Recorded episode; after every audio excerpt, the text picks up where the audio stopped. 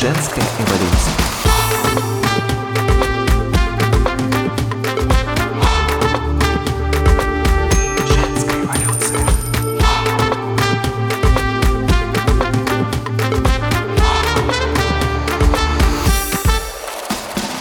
Привет, друзья! С вами Олеся и подкаст «Женская эволюция», где я беру интервью у современных, активных, амбициозных женщин, которые развивают свои проекты и бизнесы. Подписывайтесь на площадки подкаста в социальных сетях и на подкаст-платформах. Прямо сейчас вы можете сделать скриншот в подкаст-приложении и поделиться им в сторис. Это очень поможет продвижению подкаста.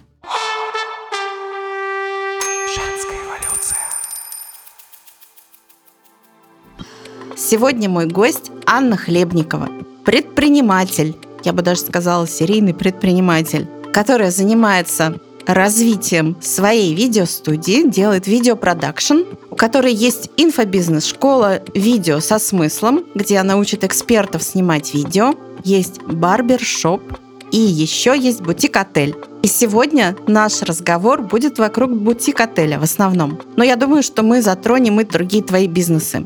Аня, привет. Лесь, привет. Еще, мне кажется, я мама. Мама и жена, и, наверное, это, ну, прямо скажем, не на последнем месте моя роль.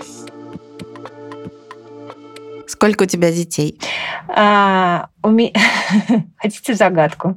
Кто отгадает в комментариях, тот получит приз, который мы сейчас придумаем.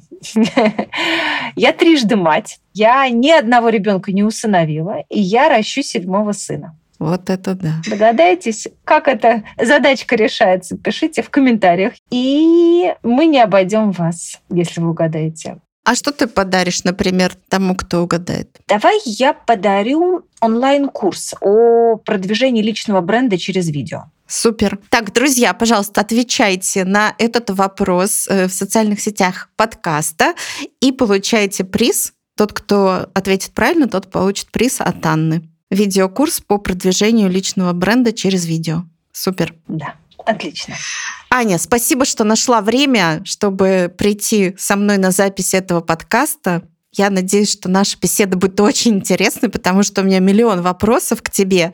И я надеюсь, что ты дашь нам много интересной и полезной информации. Меня очень интересует развитие реального бизнеса. В основном э, мои гости, большинство из них занимаются инфобизнесом, но когда ко мне попадает такой человек, у которого есть реальный бизнес, я стараюсь взять от него максимум.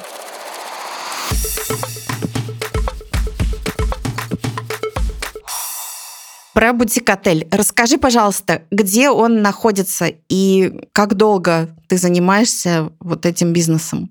Вот смотри, ты перечисляла все наши направления. Ну, во-первых, это семейный бизнес, как и любое другое направление из тех, которые ты называла. Во-вторых, это самый молодой наш бизнес. Мы открылись официально для продаж, открылись в августе 2022 года. То есть на момент записи этого подкаста нам чуть больше года. Ну вот мы определенный путь прошли за этот год. Это как ты понимаешь, не единственный наш офлайн бизнес, поэтому все свои знания и опыт, которые мы имели, мы с радостью приложили, но он совсем не похож на все остальные бизнесы, потому что большая часть наших направлений это все-таки B2B, это услуги, это вот это вот все. А вот обслуживание клиентов в B2C, вот прям индустрия гостеприимства, это у нас не основное направление, поэтому очень много шишек мы за эти год с лишним набили. И, кстати, очень многое из бизнеса отельного я привнесла и в онлайн-школу свою, и в видеопродакшн. Скажи, пожалуйста, как вообще родилась идея сделать отель? И где он находится, ты еще не сказала? Точно. Он находится в Абхазии, э, в Гаграх, точнее над Гаграми, на горе. У нас прекрасный вид на закат. А идея родилась достаточно просто. Дело в том, что мой муж родился и до 10 лет прожил в Сухуме, в Абхазии. У него папа из Абхазии, а мама из Питера. Ну, так бывает, что иногда родители разъезжаются, и он в 10 лет переехал в Питер и вырос в Питере. Когда мы с ним познакомились, конечно, Папы уже не было, и его тянуло так или иначе на родину, на родину его папы, а у него не было там ничего, ни клочка земли, ни кусочка какого-то. Но большое количество родственников, безусловно. Но про родственников это отдельная история. Дело в том, что все родственники, которые у нас там в Абхазии, они не кровные родственники для моего мужа. Это отдельная история, это скорее больше как легенда, которой мы очень дорожим. Не легенда, а правдивая история, но история, которой мы очень гордимся и которую мы всячески холим, лелеем и рассказываем нашим детям. Но так вернусь к истории про возникновение отеля. Мы, конечно же, стали искать какой-то участок земли, на котором мы могли бы просто построить дом, ну, такую дачу. В тот момент мы уже жили в Москве, и наш бизнес в Москве, и дети в Москве, но хотелось такую дальнюю дачу иметь. И мы на протяжении двух лет, наверное, не меньше точно, искали участок, который бы нам откликнулся. Что мы только не смотрели и участки на море, и участки в Сухуме, и участки рядом с границей ближе к Сочи, и такие, и сики. Ну, массу пересмотрели участков, но все как-то не ложилось. И вот мы, можно сказать, опустили руки, приехали на гору, нас привез брат мужа, и мы вышли, а там просто вот такой резкий склон, который весь зарос бурьяном, какими-то кустарниками, самшитами. Ну, это просто непроходимая чаще какая-то была. А мы вышли, взглянули на вот это море, тогда еще был закат, у нас потрясающие закаты каждый день, и поняли, что мы оттуда уходить не хотим семья у нас большая, не только у мужа с абхазскими родственниками, но и у меня. И мы попросили мою сестру, которая архитектор, спланировать дом. Как вы поняли, детей у нас много. Уже теперь седьмого сына воспитываем. Еще есть сестры, братья, которые не из Абхазии. Нам бы очень хотелось, чтобы они приезжали к нам в гости. И друзей у нас много.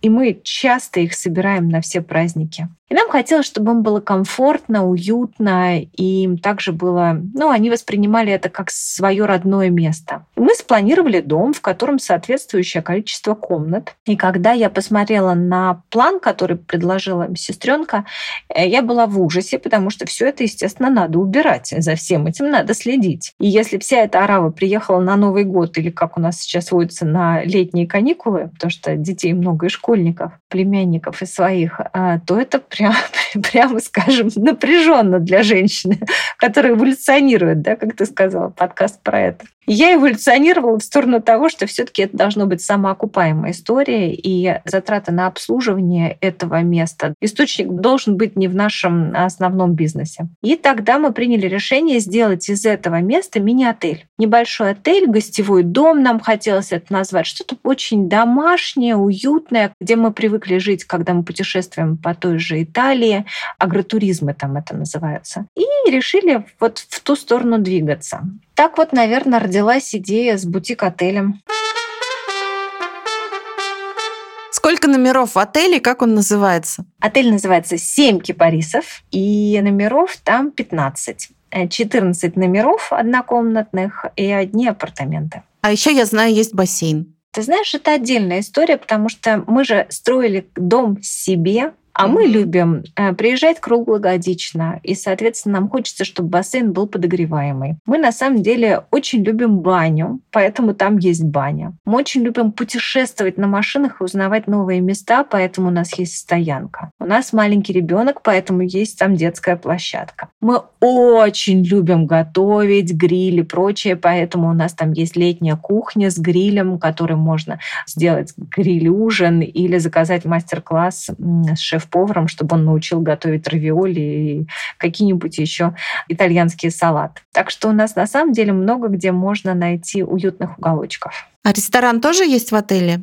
Да, ресторан тоже есть в отеле. Дело в том, что если кто-то из слушателей был в Абхазии, он знает, что, во-первых, абхазская кухня достаточно специфичная, поэтому если вы приезжаете на неделю или две, а привыкли есть здоровую пищу, то на Мамалыге вы долго не выдержите. Не проживете. Это во-первых. А во-вторых, а, немного мест в Абхазии, где можно безопасно и вкусно поесть. Поэтому для наших гостей мы прям сделали очень хорошее ресторан, он был очень хорошо оснащен. Хотя мы не рестораторы, мы привлекли специалистов, которые э, спроектировали кухню. Кто не заходил на нашу кухню из специалистов, говорили, вот это да, даже в Москве такое не часто встретишь. И привлекли э, шеф-повара, поваров, и все они были из России, все они были с хорошим бэкграундом, с хороших ресторанов, для того, чтобы они сделали кухню достойную того места, в которое мы приглашаем гостей. Ага, какую кухню там готовят у вас?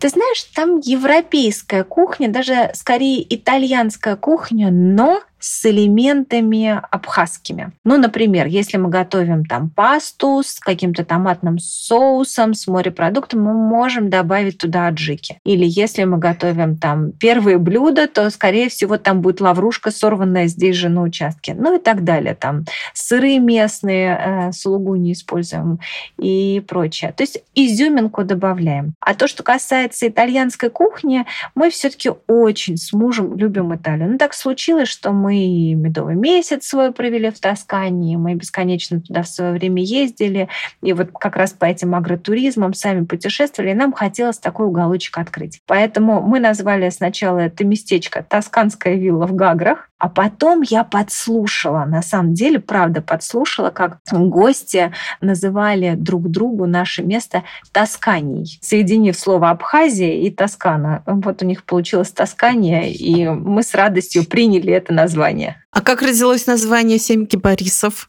Слушай, ну это прям вообще загадка. Мне когда задают этот вопрос, я всегда теряюсь. Потому что, по большому счету, во-первых, был семейный совет. То есть в семейном чате мы предложили несколько вариантов названия, там что-то там типа «Гнездо орла», там и так далее. Выбрали семь кипарисов. Потом, мне кажется, что когда мы туда приехали, мы считали кипарисы, они там высокие, и там было семь. Но с тех пор мы, когда строили, очень следили за тем, чтобы сохранить их. Один кипарис нам не удалось сохранить. Один кипарис мы срезали, потому что он был болен, и мы боялись, что он заразит соседние деревья. Их все равно семь и без комментариев. Ну, а потом уже у нас седьмой сын появился, и решили, что, в общем, так и будем двигаться. Аня, скажи, пожалуйста, с какими сложностями вы столкнулись, когда только начинали строить? Слушай, мне кажется, и на всех этапах сложность одна — это люди. Начинали мы строить, конечно, нам надо было привлечь людей, которые будут строить качественно, потому что мы находимся в Москве, стройка в Гаграх, мы не всегда можем э, там жить и достаточно оперативно решать вопросы. Нам помогали родственники, помогал брат и сестра Юрина, которые в Сухуме живут. Но, знаешь, Олесь, честно, в Абхазии есть такая специфика. В Абхазии очень опасно вести э, работников. Почему? Потому что в Абхазии вино льется рекой а с ним и чача льется рекой. Поэтому люди нестойкие к зеленому змею, они быстро сходят с дистанции. Так у нас несколько бригад и сошло с дистанции, но потом мы встретили строителей, которые, да, стойкие оказались. Вот и до сих пор мы с ними работаем. И, в общем, они даже нас не оставили после того, как стройка закончилась. Это первое, наверное, люди. Потом, конечно же, материалы. Абхазия — это хоть казалось бы, в общем, доступная, мы туда можем приехать по российским паспортам, но с материалами там сложно. И ценник там на материалы, как московский. И все приходилось вести, и все приходилось растамаживать, и вот все материалы, все завезено оттуда.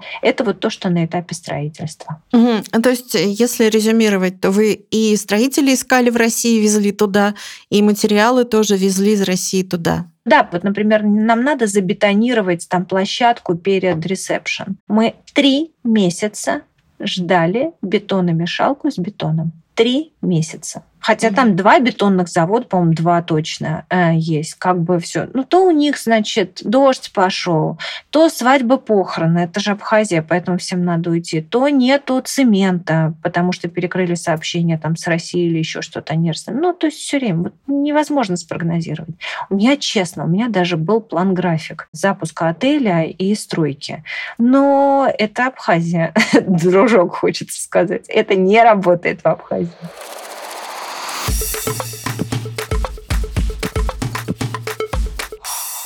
Сейчас, когда отель уже работает, э, как вы привлекаете персонал, где вы ищете? Весь персонал из России. Абхазия, я могу себе позволить такое сказать, потому что у меня муж наполовину абхаз, потому что это не будет выглядеть как некая фифа московская, нос воротит.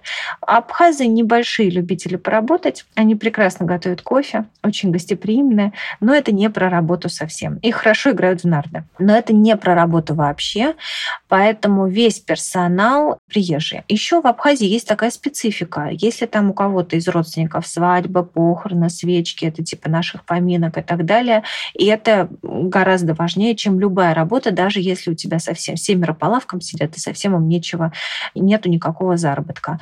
В этом есть свои минусы для нас, как для работодателей, но на самом деле это классная история, потому что никто никогда не останется голодным. Семья всегда помогает, даже если там никто не работает или нет заработка и так далее. Это, конечно, большой плюс с точки зрения семейственности, семейных традиций. А вот с точки зрения работодателя, конечно, минус. Поэтому мы всех привлекаем. Понимаешь, у нас еще бизнес все-таки связан с контактом человека с человеком. Гостей встречают на ресепшн, потом в ресторане, потом э, горничные, потом ну вот водители, которые возят их на экскурсии. И это все время контакт с человеком. И, соответственно, мы должны были подобрать тех людей, которые будут с гостями, которые откликаются нам, транслируют наши ценности, и поэтому вот этот вопрос, связанный с людьми, он очень-очень острый всегда. Они работают у вас э, сотрудники вахтовым методом или как? Ты знаешь, нет, не вахтовым методом. А у нас есть общежитие, женское и мужское для сотрудников, для высокого уровня руководителей, типа шеф-поваров, шеф-барменов. У нас есть отдельные а, комнаты, не в общежитии они живут. Но это прямо проблема. И ты знаешь, проблема даже не в жилье, не столько в жилье. Проблема а, связана с самой Абхазией, потому что в Абхазии в качестве развлечения. Это мы туда приезжаем с вами отдыхать. Нам солнце, море, вот рица, горы, вот это вот все здорово. А когда люди там находятся, там даже кинотеатра нету. Там нету боулинга. Вымирает там большинство городов и поселков, когда это не сезон. И там нечего делать. Поэтому, когда туда мы привлекаем персонал, мы сразу им говорим, что там делать нечего. Если человек не склонен к путешествиям, не склонен к тому, чтобы проводить время сам с собой или с друзьями, там, гуляя, карабкаясь по каким-то горам или наоборот наслаждаясь природой, ему будет непросто э, в Абхазии. Он надолго не задержится, какие бы условия там не были. Что происходит в отеле вот сейчас, когда не сезон? Осенью, зимой, может быть, ранней весной? Там есть постояльцы? Отель работает круглогодично, ну, потому что нам хочется туда приезжать круглый год. Я вам хочу сказать, что Абхазия — это то место, которое ну вот по мне, вне сезон там гораздо лучше, чем сезон. Особенно для людей, которые не любят много народу, вот этих вот людей с баклажками пива, которые громко себя ведут, еще нецензурно выражаются при детях, и толпа народу на пляже, и все такое.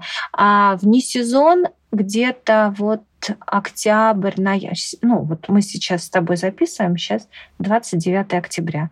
Сейчас там 26 градусов.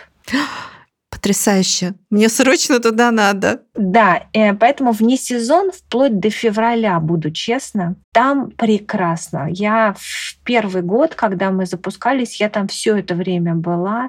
И спуститься к пляжу, погулять по пляжу, когда там никого нету, когда там солнце, когда ты идешь, срываешь мандарины и хурму. Это фантастическое место. Достопримечательности, в которых нет этих очередей, нет, извини, пожалуйста, потных и сильно пахнущих людей, где можно гулять по любым горам, не знаю, храмам, и там тебя никто не отвлечет, и никто не помешает тебе э, наслаждаться. Это самое классное время на самом деле. И весна, и осень. Но весна, честно, где-то с конца апреля.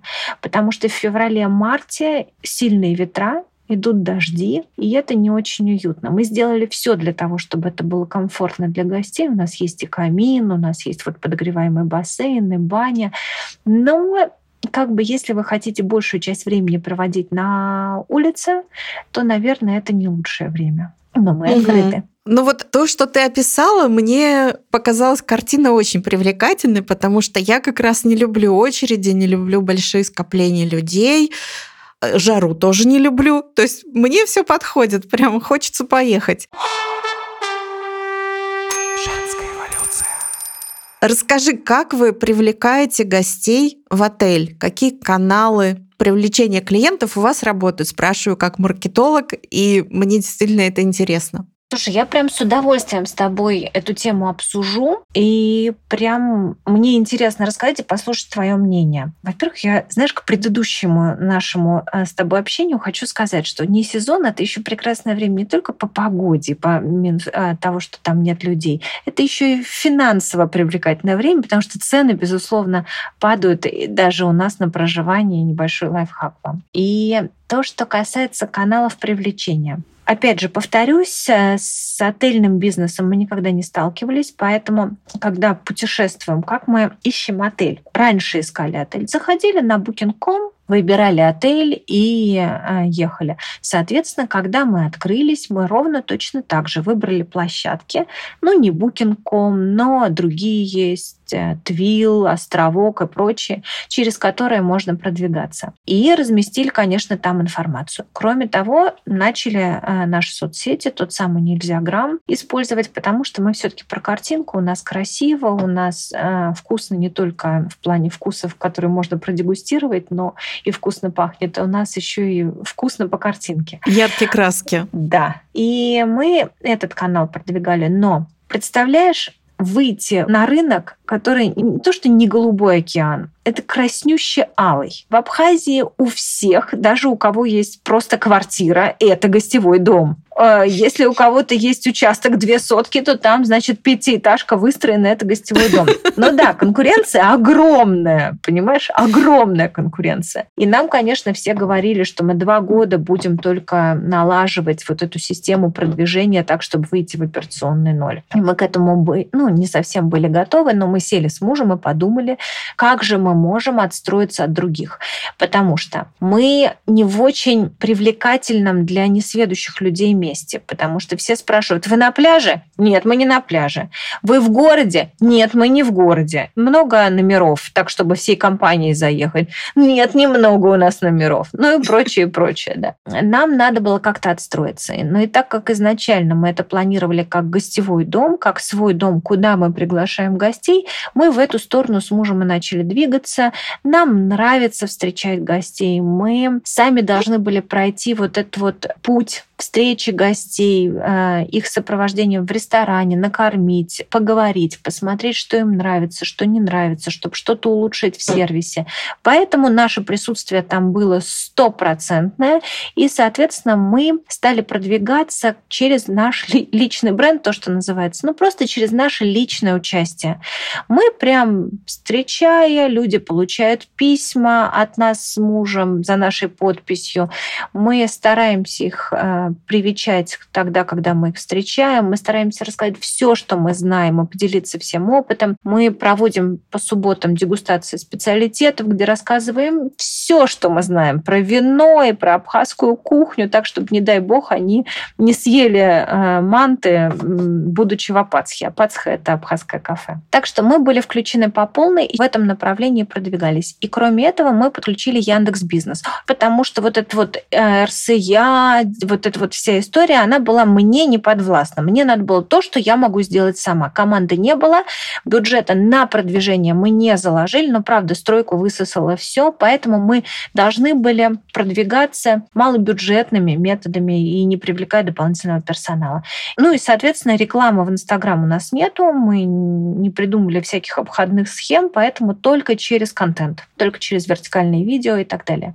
И что я тебе хочу сказать? Вот у нас, значит, давай посчитаем, сколько направлений. Инстаграм через контент, да? А, мы блог сделали э, с SEO-продвижением на сайте. Мы использовали Яндекс Бизнес, и мы использовали вот эти вот площадки, ну, агрегаторы, давай скажем, маркетплейсы отельские и так далее. Типа Твил. Это типа островок? Островок, Твил и так далее. И в первую очередь мы отказались именно от островка, Твил и прочих. Почему? Потому что эти площадки ни в коем случае не продвигали наш отель через наш личный бренд. Люди бронируют через них, они не переходят на сайт отеля, они не знакомятся с нашими ценностями, с нашей атмосферой, они просто типа на море, не на море, есть ресторан, нет ресторана, ну вот это вот все по... А нам важно было, чтобы люди, которые у нас останавливались, они были похожими на нас, чтобы у нас не было пьяных компаний в 2 часа ночи, потому что в других номерах могут спать дети. Или когда э, люди, например, приезжают, чтобы они не требовали от нас воблы с пивом, потому что у нас про вино и про итальянскую кухню, чтобы люди были готовы, и они осознанно приезжали туда, где нет рядом моря, где тихо и нет дискотек и караоке вот с этими черные ночи э, песнями и так далее. Ночи.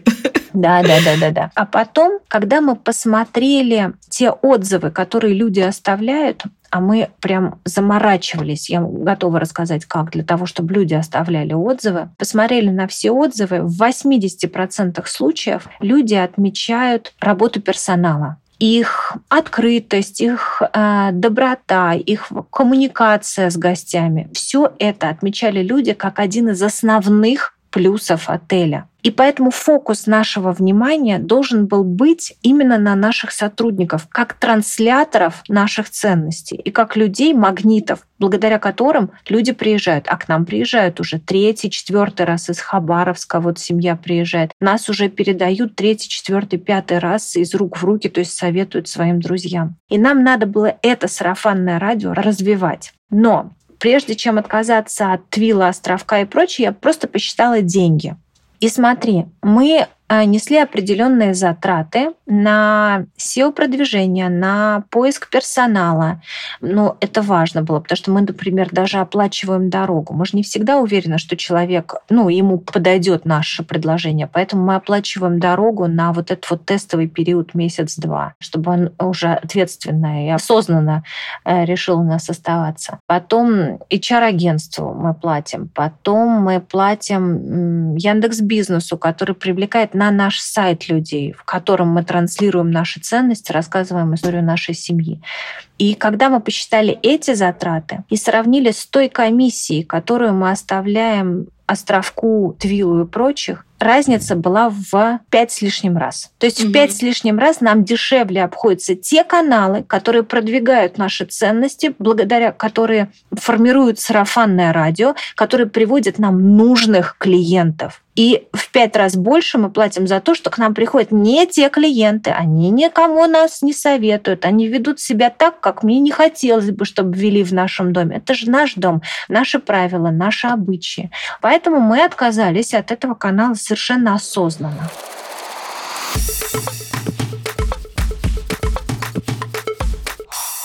Ты упомянула, что вы очень много усилий прикладываете к тому, чтобы получать отзывы. Что вы конкретно делаете? Ты знаешь, у меня до открытия было чудесное знакомство. Я познакомилась с человеком, встретиться с которым мечтала еще со студенческой скамьи. Вот я экономист по образованию, предприниматель, я читала статьи некого маркетолога Игоря Мана, и вот сколько лет с тех пор прошло, страшно сказать, а, я думала, что вот бы мне с ним как-то познакомиться лично. И такая встреча произошла, и мы с ним обсуждали как раз будущий отель, и он мне сказал, ты знаешь, говорит, и он много где, кстати, это говорит, вы должны сделать все, любыми способами выцегонить отзывы у людей. Платите, подкупайте подарками и так далее. Что мы сделали? У нас при выселении людей есть определенная процедура действия, алгоритм действий администраторов на ресепшн.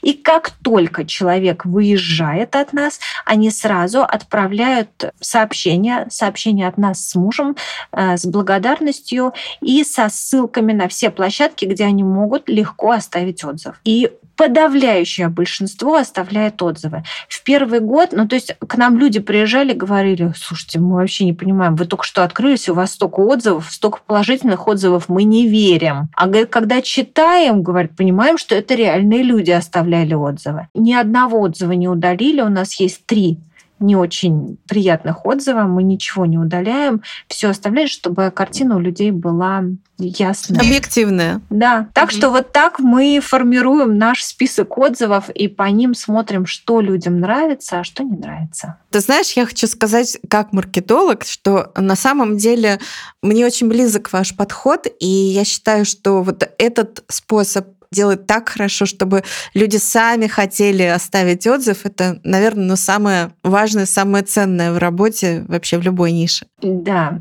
правда. Но мы прям заморачиваемся по этому поводу, потому что вот из всех инструментов маркетинга, наверное, вот продвижение через личный бренд контент-маркетинг даже не так у нас играет, честно я тебе скажу, потому что рилсы привлекают, рилсы правда привлекают, внимание и аудиторию привлекают, SEO со статьями вот за этот год только-только начинает как-то раскачиваться. Это, ну, мы знали, что это долгоиграющая история.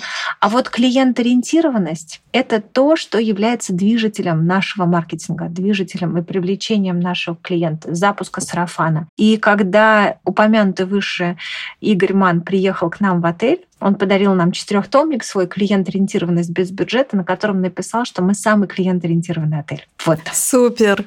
Класс какой. Я бы хотела тебя поподробнее спросить про конкретные инструменты. Про Инстаграм. Нужно упомянуть, что он принадлежит компании Мета, которая запрещена на территории Российской Федерации. И какие конкретно инструменты внутри Инстаграма вы используете? Как у вас это работает?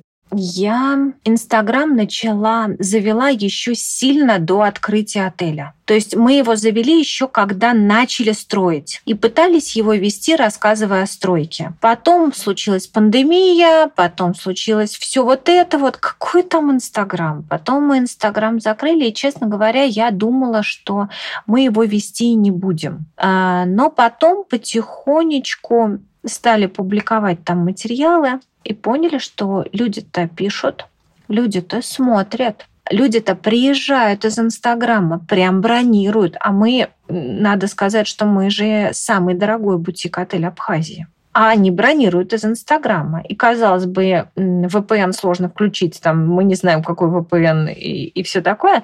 Ничего себе, прекрасно бронируют люди. И приезжают, и делятся, и репостят. Все это работает. Но у меня Инстаграм помогает вести одна девушка, сторимейкер, которая изначально как сторимейкер, а потом она подключилась и к рилсам. И вот создание рилсов было одним из наших направлений. Но я тебе должна признаться. Я знаю, как говорят все СММщики, что надо постить рилсы, там каждый день, посты три раза в день в бизнес-аккаунтах, вот сторис каждый день. Это все да, но когда, блин, у тебя, извини, пожалуйста, четыре бизнеса, когда у тебя еще дети бегают, когда тебе надо между всем этим и запуск, значит, отеля, в котором ты ничего не понимаешь в отельном бизнесе. Какой там пост написать? Какой там видяшку снять, понимаешь, для сторис? Вообще не до этого.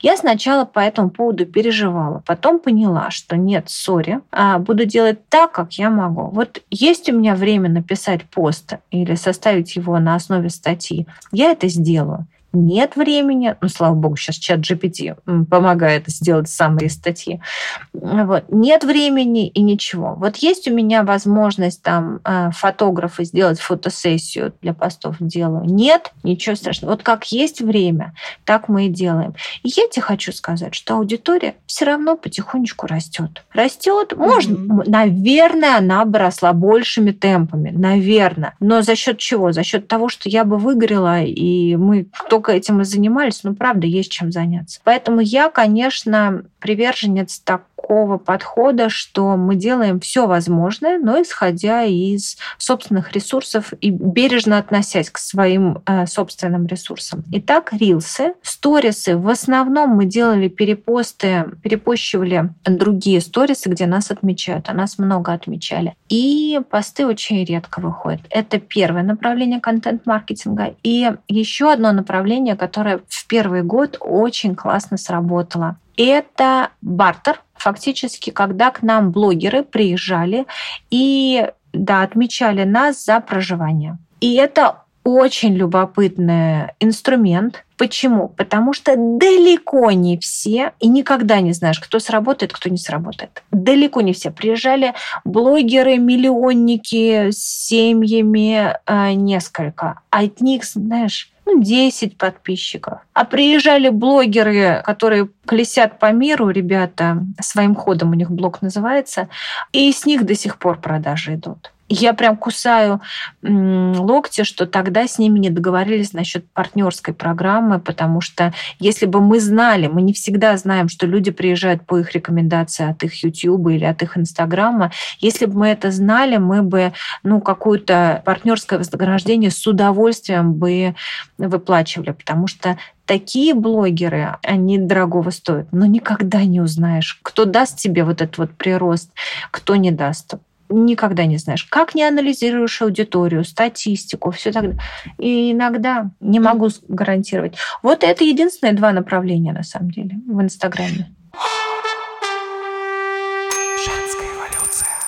Ты знаешь, э, ты сказала интересную вещь, что Инстаграм работает через личный бренд. Каким образом и чей конкретно личный бренд там проявляется? Наш с мужем, конечно, дети наши там, э, младшие особенно, потому что он чаще всего там бывает. Команду тоже мы про нее рассказываем, но все-таки продвигаем через наш бренд. А знаешь, я тебе хочу сказать, что вот как только мы туда приехали, у нас есть какое-то время сделать какой-то сторителлинг в сторис, ну, сразу, знаешь, прям охваты взлетают просто. Люди начинают что-то комментировать и так далее. Как только нас нету, вот сейчас там месяц мы там не появлялись, и так тихонько-тихонько в сторисах нас нет, это прям видно.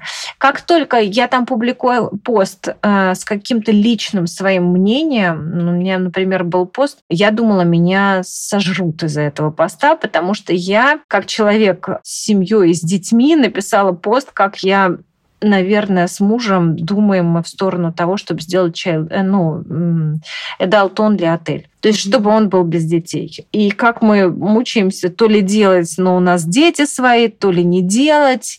И, в общем, я думала, меня съедят. А я что-то, знаешь, так вот на эмоциях написала этот пост, потому что я прям разозлилась поведением не столько детей, а родителей, которые позволяют или которые воспитывают так своих детей.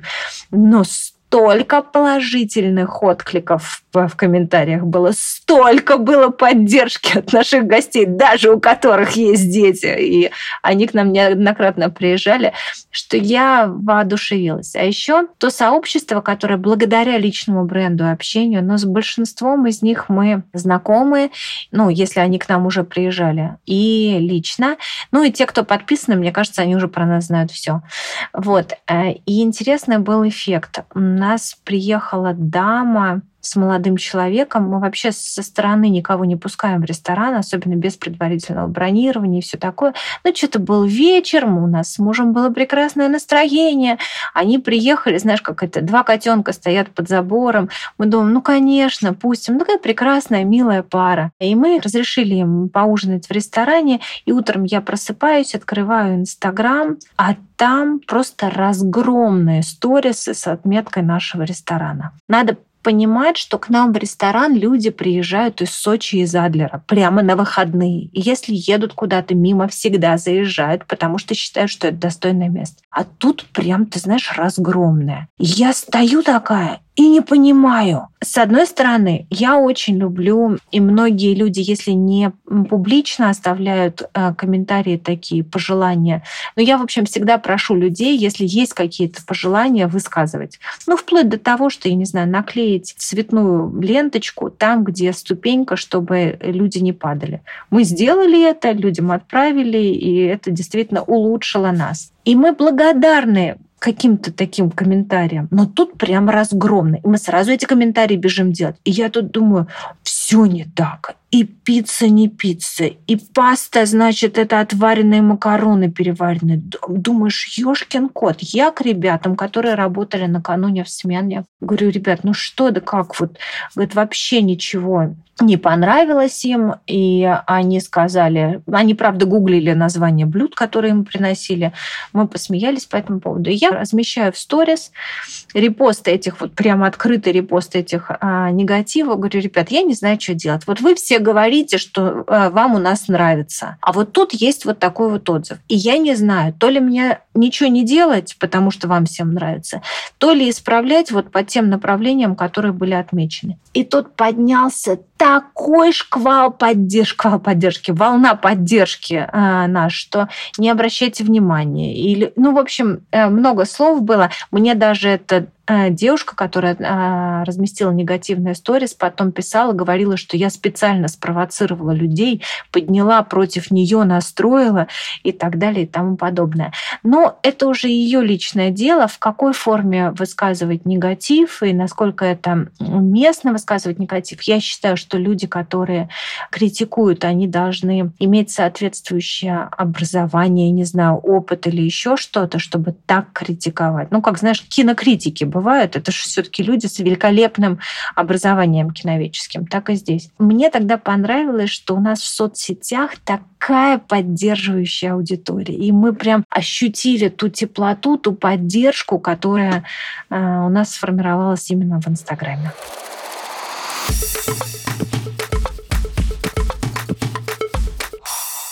Мне, знаешь, еще интересны такие детали. Например, вот как проявляется ваш личный бренд, когда тебя там нет? Ну, то есть вот ты говоришь, что вы приезжаете, ты размещаешь сторис, ты там что-то пишешь, что-то показываешь, себя там показываешь. Вот это работает. Но ты там не постоянно. Что происходит в промежутках? Ты знаешь, э, это сложный вопрос, это прям больной вопрос. Конечно, по-прежнему э, люди получают от нас с мужем письма. Когда приезжают, заходят в номер, их ждет приветственное наше письмо. Чаще всего, когда люди приезжают второй, третий раз, мы как-то с мужем, зная, видя, что они приезжают, стараемся как-то отметить и что-то, какой-то а, десерт или бутылку вина передать.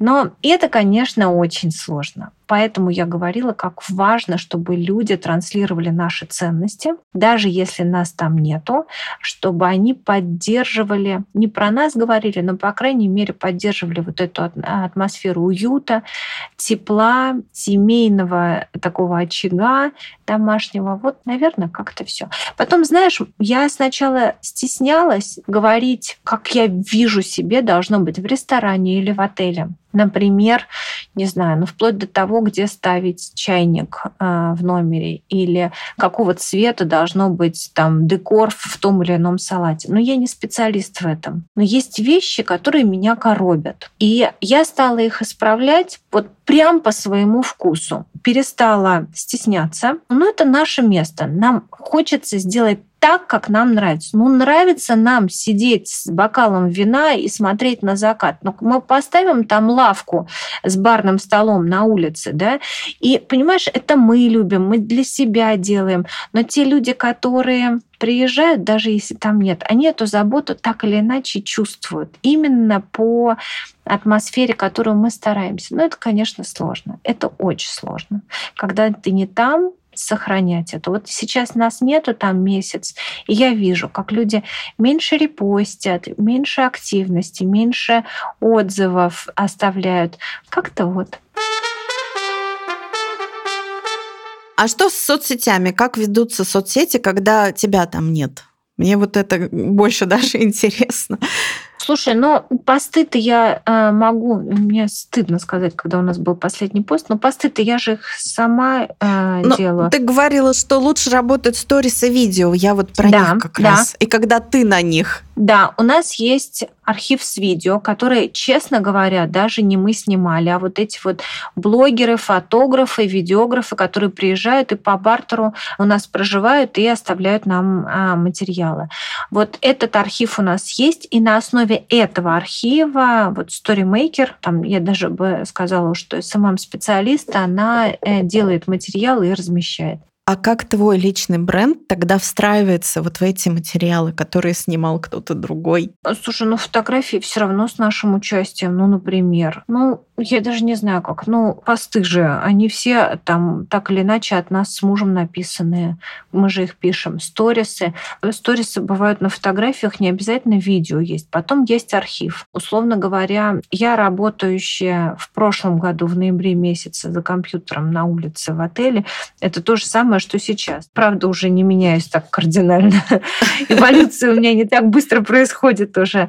Это используется. Потом мысли какие-то, смыслы какие-то передаются. Важно же не столько, как мы окартиниваем, сколько какие смыслы передаем. Но, mm-hmm. безусловно, сторисов сильно меньше. Но все равно результат есть значит нормально. Может быть, он угу. был бы больше, но соизмеряем с возможностями. Знаешь, вот еще, чтобы резюмировать, я хочу уточнить, правильно ли я понимаю, как это у вас работает именно через соцсети. Публикуется контент именно от вашего с мужем лица. То есть в первую очередь показывают вас как владельцев, как людей, которые переносят в этот бизнес свои какие-то смыслы, транслируют свою миссию. И вот через это продается сам отель и, собственно, отдых в отеле.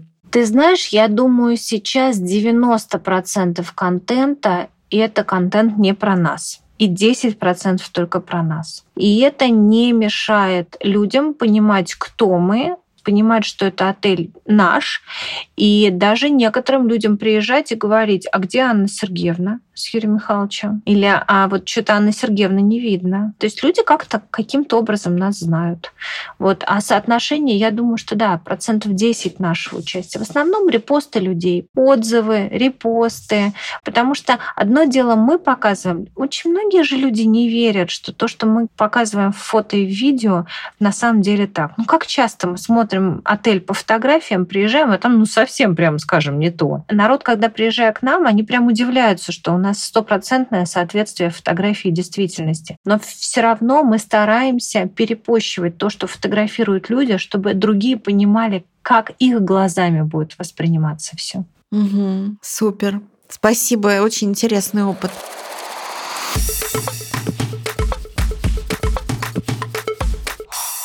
Если хочешь, я могу поделиться своим мнением, что, мне кажется, может в вашем случае сработать тоже. Слушай, ну я была бы очень благодарна. Если говорить о других площадках, которые сейчас тоже хорошо развиваются и растут, я бы предложила посмотреть в сторону Дзена и в сторону ведения блога именно об этой местности, где находится отель, о том, что его окружает, о том, какая там природа, ну какой, собственно, отель, что он предлагает, какие там есть достопримечательности, куда там сходить, погулять и так далее. В общем, все-все-все об этой местности. И на моей практике, ну, во-первых, я подписана на такие блоги, которые рассказывают о каких-то таких местах необычных, интересных.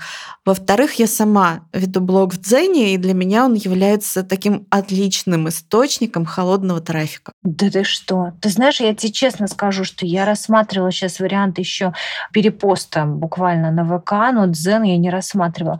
Слушай, Олеся, скажи, пожалуйста, чтобы не превратилось это сейчас в консультацию, честно говоря, а насколько приемлемо перепощивать. Вот у нас есть блог на сайте со статьями вот ровно о том, о чем ты говоришь. Насколько приемлемо перепощивать эти статьи на Яндекс.Дзен?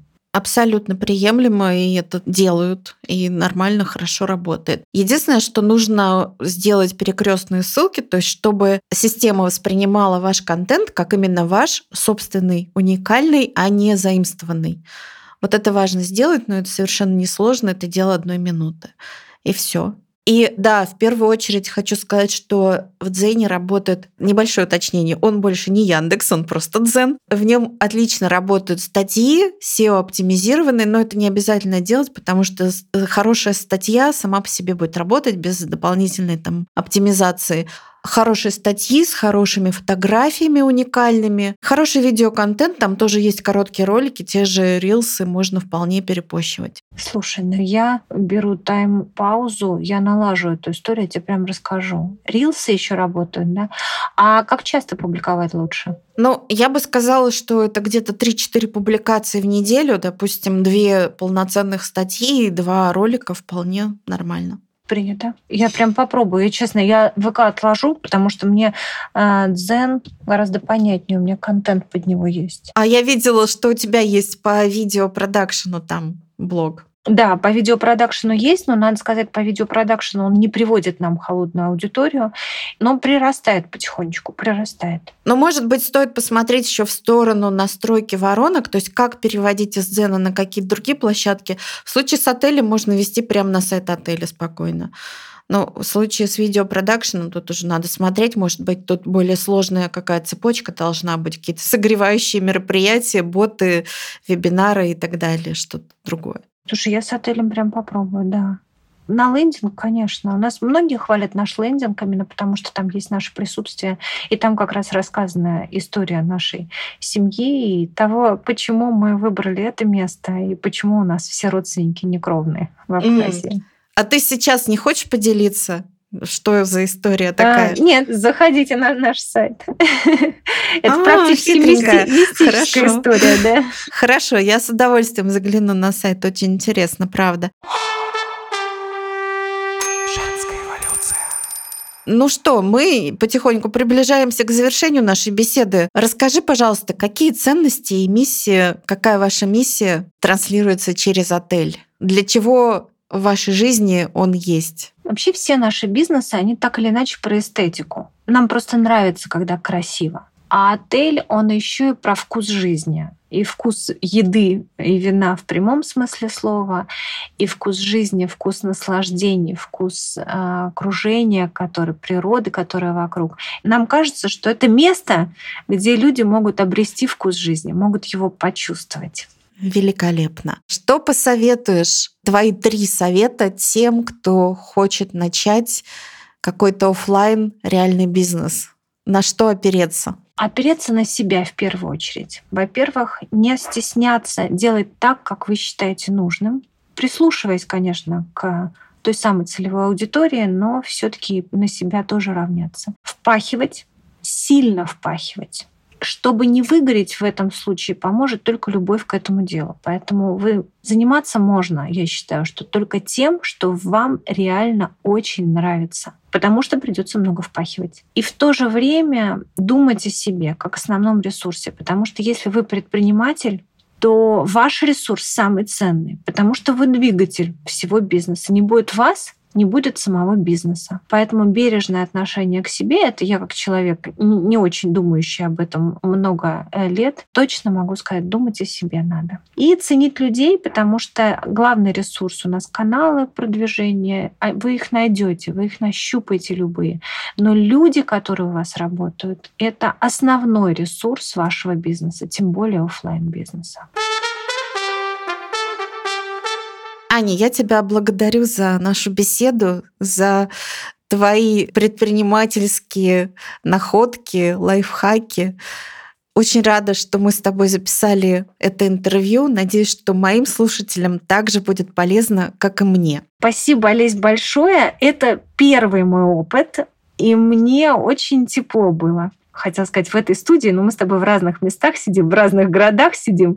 И, честно говоря, первый опыт, я волнуюсь, поэтому если там в подкастах есть вот эти вот сердечки, лайки, есть, и есть. Про... вот, поэтому кто дослушал до этого момента, поставьте, пожалуйста, потому что я прям сильно волнуюсь, и как мы звучим, и откликаются ли вам те мысли, те смыслы, те опыты, о которых мы с вами говорили. Мне это важно понять. Поэтому буду благодарна, если они откликаются, что вот за эти самые сердечки. Да, уж мне-то как важно. Спасибо. И, друзья, я вас благодарю, что вы дослушали этот выпуск до конца. Надеюсь, вам тоже он понравился. Пожалуйста, ставьте лайки и сердечки, как просила Аня и как прошу я. И если вам действительно нравится подкаст, сделайте скриншот в подкаст-приложении, где вы его слушаете, поделитесь им в соцсетях. Это нам очень-очень поможет и поддержит нас. Женская эволюция. Забыла важную вещь. Моему подкасту через месяц исполнится три года. Что пожелаешь? Слушай, я тебе пожелаю, знаешь, интересных интервью, потому что я на самом деле очень люблю думать об других и общаться с другими, потому что это всегда сильно обогащает. И вообще вот эта вот ценность общения для меня, она величайшая в жизни. И я хочу тебе пожелать очень интересных гостей, которые обогатят тебя. Ну, так как я тебя знаю за кадром и до этого подкаста, я уверена, что их обогатишь ты. Вот это тебе и желаю. Спасибо, очень приятно. Спасибо. Ну все тогда, заканчиваем. До новых встреч в подкасте «Женская эволюция».